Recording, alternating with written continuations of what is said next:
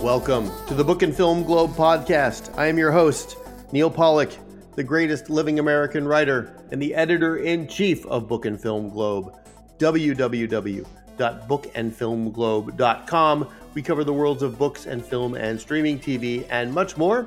We have a great show for you this week. As always, Stephen Garrett will be here to talk with me about Ant Man and the Wasp Quantumania, the latest offering from Marvel Pictures, the Marvel Studios, the only pop culture universe that any of us will ever need to consume, whether we want to or not. But first, we're going to um, start the show off by doing something a little different. I'm going to talk about uh, everything we've put up on the site in the past week. I wanted to sort of highlight the uh, variety of material that appears on Book and Film Globe. Our brow goes so high that you can't see over it, and it goes so low that you can't see under it. And we cover everything from the most obscure literary topics to the most low end pop culture imaginable. And we do it all with the same level of intelligence and enthusiasm.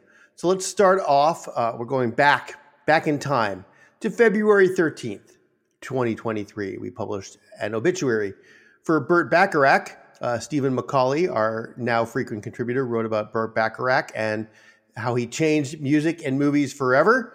Talked about his legendary composition of Raindrops Keep Falling on My Head, which appeared kind of incongruously in uh, Butch Cassidy and the Sundance Kid in 1969. You know, we kind of take for granted nowadays that uh, there will be popular music embedded in movies. People will uh, feature already established songs. They'll just pay money for it. But you know, back in when um, Burt Bacharach was writing original songs for Butch Cassidy and the Sundance Kid, or for uh, James Bond movies, or for What's New Pussycat. That wasn't so common. So the fact that the Academy was nominating songs like Alfie from Burt, uh, from the movie Alfie by Burt Bacharach, or The Look of Love for Casino Royale, or even a little bit later on in the 1980s, early 1980s, there was Arthur's theme. Some would argue that is uh, his his greatest song, Burt Bacharach's greatest song. Uh, even then, we were, didn't have a lot of original songs in movies. So that's something we uh, highlighted to start the week. And then we moved along to Your Place or Mine, which is a, uh, a romantic comedy airing on Netflix starring Ashton Kutcher and Reese Witherspoon. Our contributor, Kristen Clifford, wrote about that. Your Place or Mine is kind of an odd rom com. Trying, they keep trying to revive the rom com genre. I don't think it's completely dead. At some point, something's going to take off, and rom coms will be back uh, for good. But in this case, this was a sort of a direct, almost like a direct to video, starring two A list stars. And it kind of has an odd distinction that uh, Reese Witherspoon and Ashton Kutcher have two scenes together in the entire movie. And they spend, uh, they're, they're, friends and they talk on Zoom, um, but they don't actually get together, which is kind of odd considering you have these uh, A list stars. I, there are review didn't recommend the movie particularly highly. My wife watched it because she'll watch anything uh, romantic comedy wise, especially anything with Reese Witherspoon in it. And she said Ashton Kutcher is looking fine in it, and I was like, all right, fine, dear, I will uh, give him your email address. So that's uh, your place or mine. Then uh, we moved along to Valentine's Day. We published a very romantic piece by William Schwartz about the New Yorker magazine's uh, domination of the short film Oscar categories this year. Out of 15 total nominations in uh, several categories. Uh, the New Yorker produced five, full five nominations, including two well, well regarded animated shorts, The Flying Sailor and Ice Merchants, and three live action um, features. Well, the feature is uh, the first feature was Night Ride, a late night uh, tram heist, which is a, a fictional film. And then um, you have a couple of documentaries, including one called Stranger at the Gate. And we talked about that. William Schwartz talks about that in great detail on the site this week. Then on uh, February 15th, which was a Wednesday, a Wednesday to remember, we uh, really showed our range at BFG. We talked about uh, the diaries of Franz Kafka. Franz Kafka. Uh, Michael Washburn did a deep dive into a new collection of Franz Kafka's diaries put out by Schocken Press, 670 pages. It's a translation. It's not in Czech, so don't don't worry. You can read it.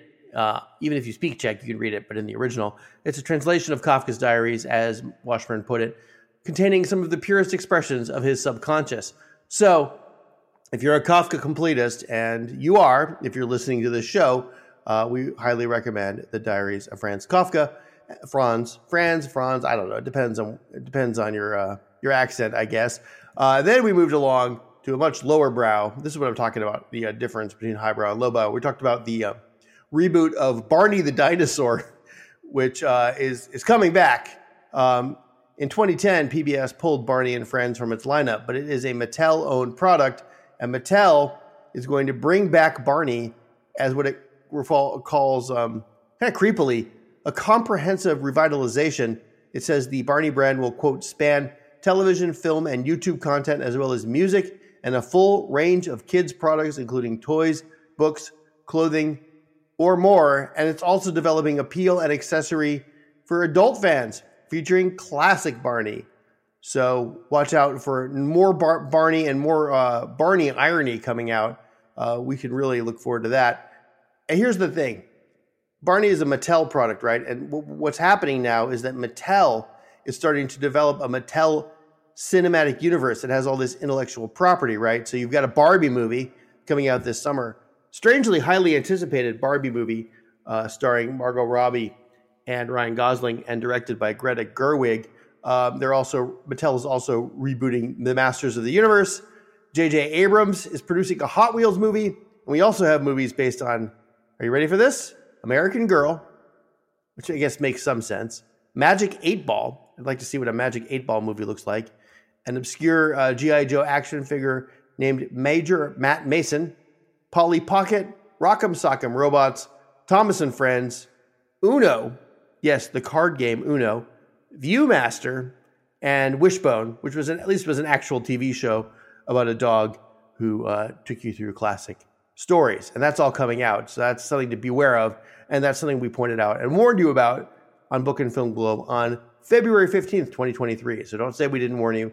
Stephen McCauley was on top of that as well. And we closed out the well, we closed out the week with reviews of Quantumania and also Susie Bright reviewed Marlowe, which is a new take on the classic Private Eye, directed by Neil Jordan and starring Liam Neeson of all people as Philip Marlowe, the uh, legendary Raymond Chandler Private Eye, an Irish Philip Marlowe.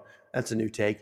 But we really closed out the week with a, um, a piece on a silent film from the 1920s called Pandora's Box, which recently got a little bit of a, an attention bump when Quentin Tarantino, in his book Cinema Speculation, a book of film essays that we also featured on Book and Film Globe, named Pandora's Box his seventh greatest film ever made.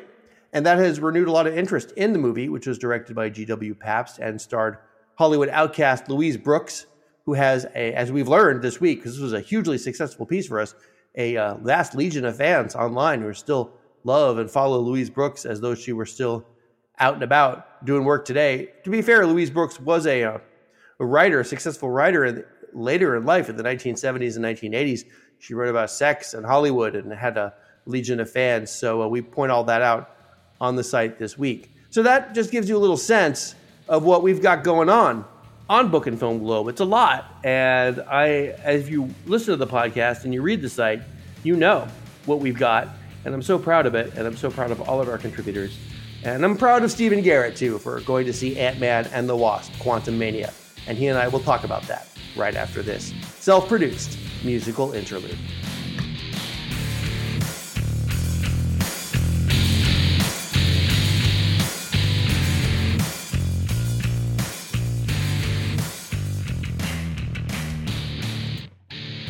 It's been almost five hours since we last discussed a Marvel Cinematic Universe product. Uh, Ant Man and the Wasp: Quantumania is burning up the screens of every every screen in the world uh, right now. And Stephen Garrett published a review of the new Marvel Cinematic Universe movie. Hello, Stephen. Hello. Hello. So uh, you know, as as we've discussed before, I'm sort of more of the MCU guy um, on the site and on the podcast. It's always fun to see you like dump into these these universes that you have like zero familiarity with. You're like, I, I mean, is it a fair fight? Should I even bother? Like, I kind of feel like, I mean, I, the out guy, the you know, the outside looking in. I guess that's. well, I just like the fact you have to look at these as movies as opposed to just comic books in a long series, which is essentially what they are, right? I mean, yeah. Yeah. Quantumania is the whole point of Quantumania is to really introduced this villain, this super villain for the for the new uh, for the MCU, Kang the Conqueror, who has already been introduced quite adequately in the Loki series on Disney Plus, but not everyone has or watches Disney Plus. So this this is this is it though. Like there's no mistake. You can't get around Kang in this one.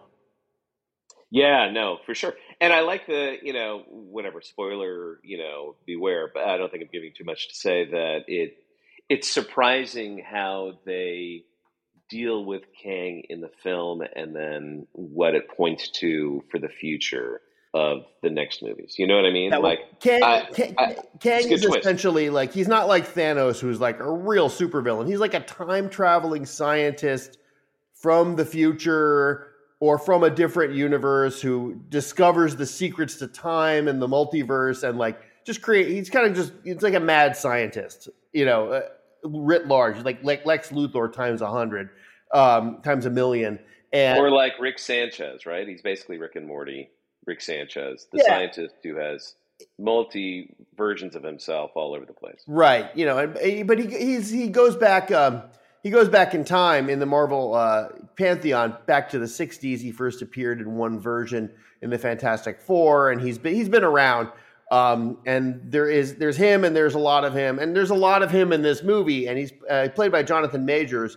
Who I didn't love in uh, the Loki series, but boy, he really he really burns up the screen here and uh, brings a sort of a you know loud menace and then a subtle menace. It's a really um, engaging performance that I think gives this movie um, a lot more. Uh, I wouldn't say gravitas, but like it it, it, it it anchors it in a way that it otherwise wouldn't be anchored. For sure, yeah, and legitimizes it, makes it feel less paper thin. I mean, did you watch Lovecraft Country? I didn't see that, but I Last Black Man in San Francisco. I thought he was fantastic. Yeah, and well, and he's also playing the antagonist in Creed Three coming up, I and basically, like he is, you know, is a superstar at this point. I mean, you know, Kang is like a is a, an iconic villain and an iconic performance, and there's going to be a lot of him and a lot of versions of him coming up.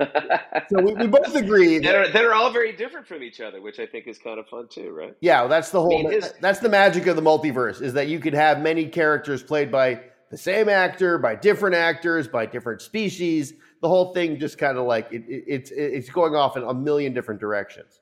Yeah, and he's a very different type of Kang in this film as he is with Loki, right? I mean, in Loki, A little bit. little- I, you know, I was Yeah. I was debating that when my wife and I were talking about it. Like we couldn't decide if he was the same variant here or not because you know the idea is, and this is the same thing he said in Loki too. Is like, okay, you can stop me, but there's there's so much worse out there if you stop me. right? You know, I'm, Right. I, I'm the I'm the least of your problems. All right, so let's but, let's talk about the rest of the movie, right? Basically, like it takes place.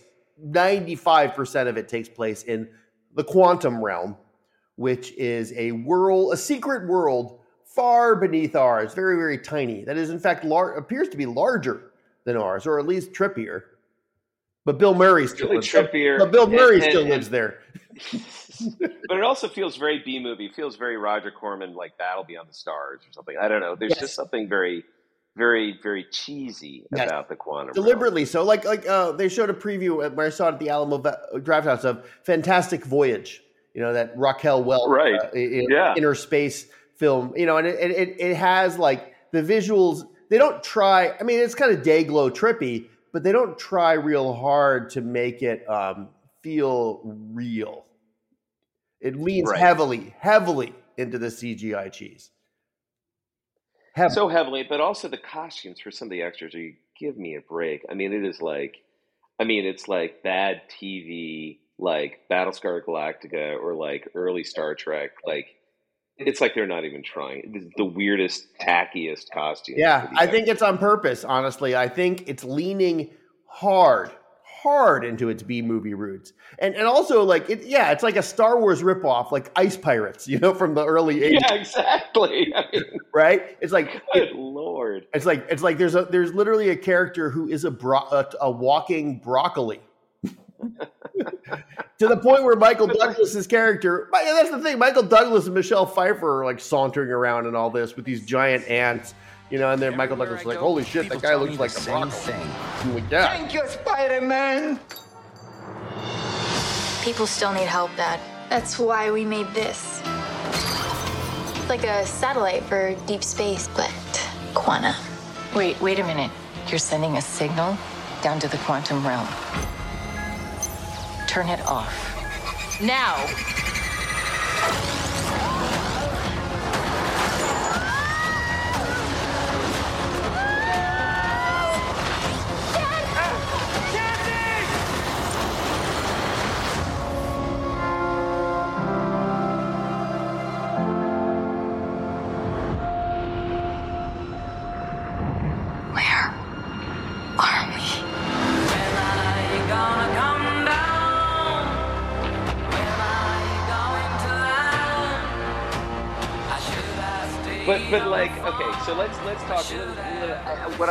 What, what I resented about the movie is that it, it, it really there. doubled down on Jonathan Major's character, who is inarguably the most interesting character, and all the other characters who have you know to be fair been developed over a couple movies at this point.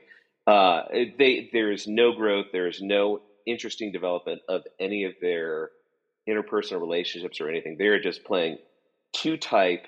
They are strictly there to set the table for Jonathan Majors and get in and get out. And I was so bored with, frankly, the machinations. It was just uh, uh, it was- Yeah, you know, it's like, it's like we have to save our family. We have to reunite with our family. We have to be with our Right. family. And you know, I'm your father. I missed so much time when you were a kid. I, you know, blah, I know blah, it's blah. corny. That's all that stuff is is super corny. Super. Let's just play it out. It's not so much corny as it is redundant. it just feels like um like a 1970s Disney movie. Uh, it, it- which this is. You have to look at this like that. Like that's what this is. Um, with an, a really, uh, I don't know. I like, and I thought that I thought you know Paul Rudd uh, retained his goofy Paul Rudd charm for the most part. You know, he said he had a few little ironic asides. Like there's there was a, a moment at the end after all this devastation where he's like, "A lot has happened today," and, you- and no, and he can sell it, and they give him that, or he brings it to it.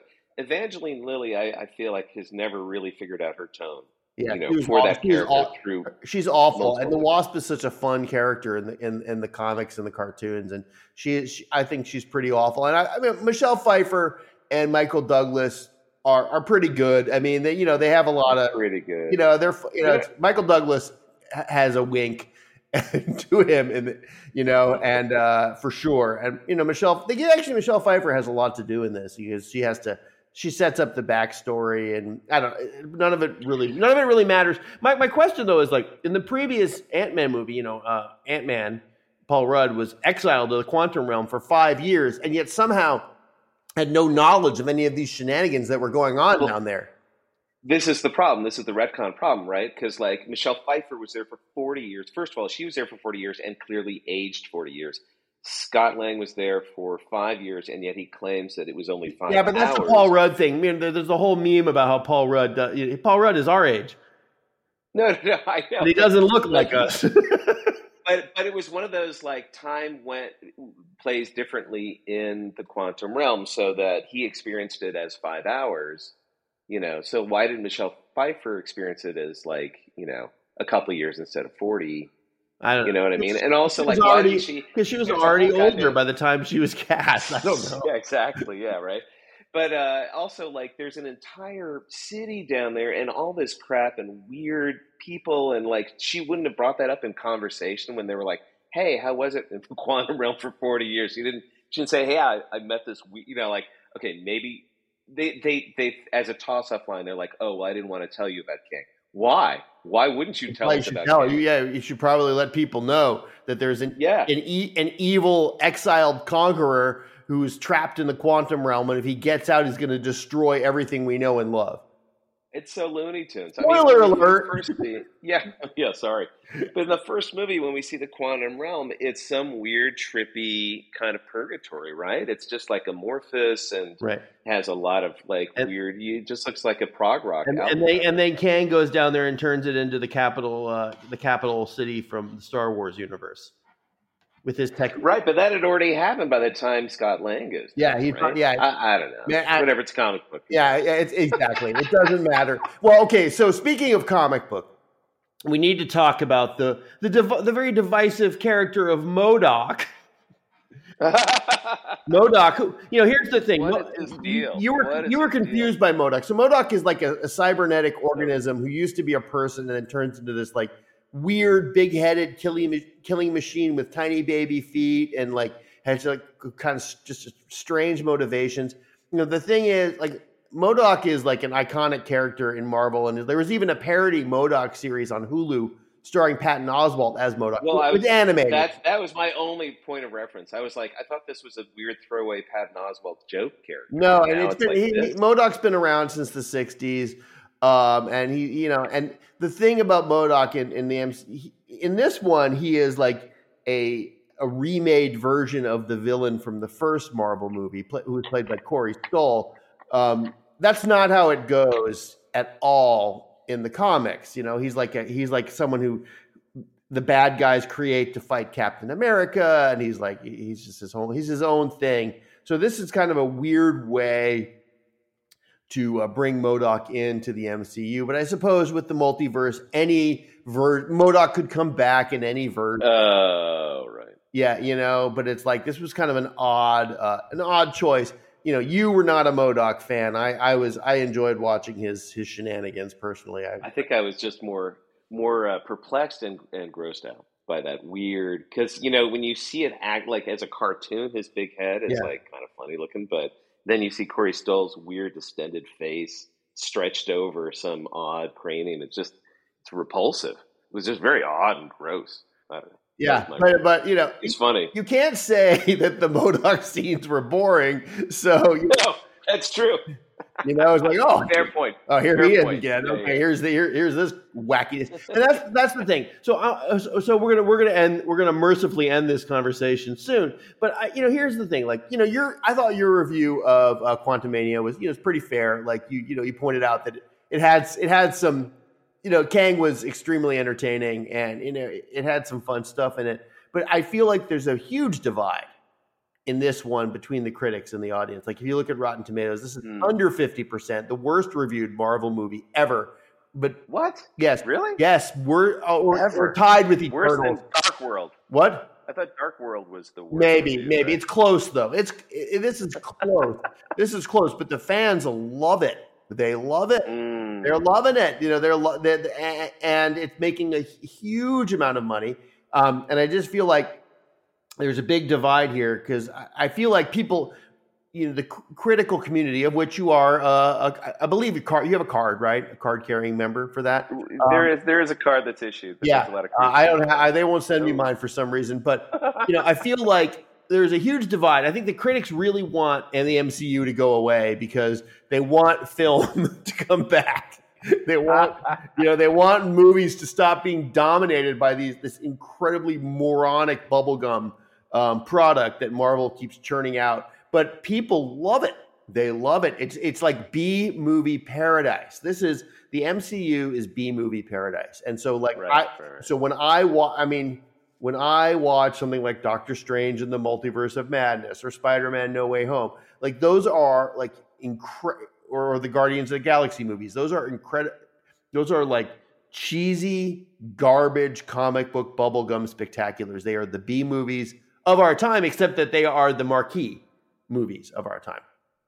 right. And you right, have to right. just look I at mean, like that. They're they're they're popular for a reason because they're they're goofy, fun, and weird and dumb. I think I think I feel like the the big two part Avengers mic drop was kind of crossing the Rubicon, where uh, up until that point, Marvel really had to make movies that could uh, draw in a general audience because they, and they were also introducing characters, so they were all mostly origin stories, more or less, and. I think that because of that, they worked harder to make them exciting and endearing and interesting and now they don't need to, right? Yeah. They've already kind of introduced their their stuff. They're now bringing in kind of strange characters like Mordock or whatever, Mudor. M- M- Uh, but they still they're still yeah. if you look over on Disney Plus, they're still introducing characters. They Miss Mar the Ms. Marvel series, you know, that kind of weird. You you know what I mean? Like they still are bringing, and then they just incorporate them into this like monster narrative. You know? well, that's the thing. The monster narrative is becoming more of a monster, and I, I think it's harder and harder for critics to to keep up enough for them to enjoy each movie as it comes out, and then also um, each movie becomes this turducken of you know different characters and Easter eggs, and it's so overstuffed that I think, as an average, like you're saying, I'm just looking at it as a movie. I'm not looking at it as a part of this long flowing river of Marvel I, IP. I just look at it like it's a splash panel, like a full page splash panel on the comic book of the month. And you know, it's basically what it is with all this weird crap going on. If you look at comic books, there's like you look at these splash panels and there's people flying around and fighting and well, you know, and, and if there's no none of it really means anything, you know. So, uh, but you know, but people. But I, I, I think there are times where they can be really wonderful. Yeah. You know, I mean, I think they're they're. I had a friend who basically said very offhandedly, he was like, "Eh," he's like, one out of every five Marvel movie is amazing, and he's like, and then there are four that are just kind of like forgettable or confusing or or unremarkable, you know. Yeah. And then there's one that's amazing. Would- so maybe that's just what it's going to be. I would agree with that. I would agree with that. I, I, I think that Quantumania is not amazing. you know, right. you know that is not the amazing one, but you know it does do some things right, and you know it's like, and, and mostly what it does right is it it serves as a as a strange vehicle for introducing this um this bad guy character who is For Kang. Yeah. for Kang, right? That's the whole point of the movie. And the rest of it is just like, all right, Paul Rudd makes a few quips. And let us not forget, Bill Murray is in it, Bill Murray, exactly. shows up and, you know, dominates the scene he's in. and, and then just disappears. And then just then, it's- then just disappears. He, he dominates. that kick, and then suddenly Who knows? Who knows? Maybe there'll be a Lord Krylar origin movie. Maybe. Maybe I hope, just, not, you I hope not, but I don't know. There is very clearly a great Kang movie that is on the horizon, right? There's say? several. He's Kang, there. Well, there's going to be a two-part Avengers Kang versus Kang movie. and that um, that will be so fun and great. It'll You know? be it'll be loud and it'll be it'll, it'll, it'll, it'll be trippy. It'll be splashy. It'll be I feel like I'm just doomed to give Marvel movies three out of five stars for the rest of my life. yeah, maybe You know, occasion- for and every- occasionally every a four. Movie, I'll give it a higher. Yeah, Occasionally I'm a four, oh, and then oh, could've ca- Well, and, you know, I, I I veer between two and four. You know, Yeah, I- yeah. I mean, I, I don't think I'd ever give it a one or a two because there there is a baseline of entertainment. there's a baseline of entertainment. There's a baseline of competency. There's a baseline of movie starnish, starishness to them. You know, it's like, and, and I think that you know, I, I Ant Man, uh, to me, um, fills the you know completes the memo. It did what it had to do.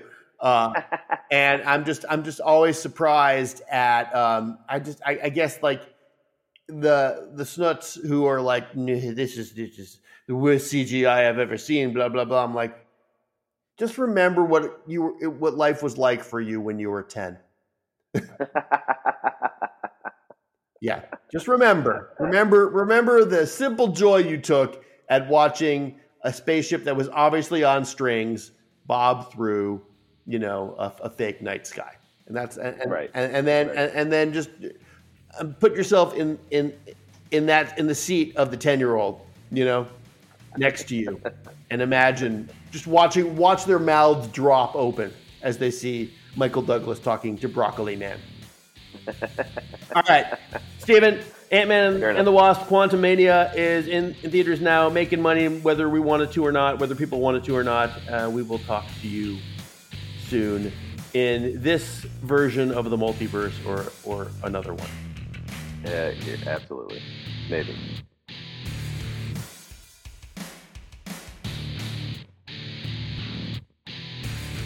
All right, thanks, Stephen. Ant Man and the Wasp. Quantumania in theaters now on Disney Plus in a few weeks or a couple of months, and then in your minds as a brainworm until the day you die. I am Neal Pollack. I am the host of this show, the Book and Film Globe podcast. I'm also the editor in chief of Book and Film Globe, www.bookandfilmglobe.com, covering the worlds of books and film and streaming TV and so much more. Thanks for listening this week. Get ready for next week. We're going to talk about the long awaited debut of the most anticipated movie of all time, Cocaine Bear, as well as many other topics. So stay tuned for that. Listen up, Read the site, and I will talk to you soon.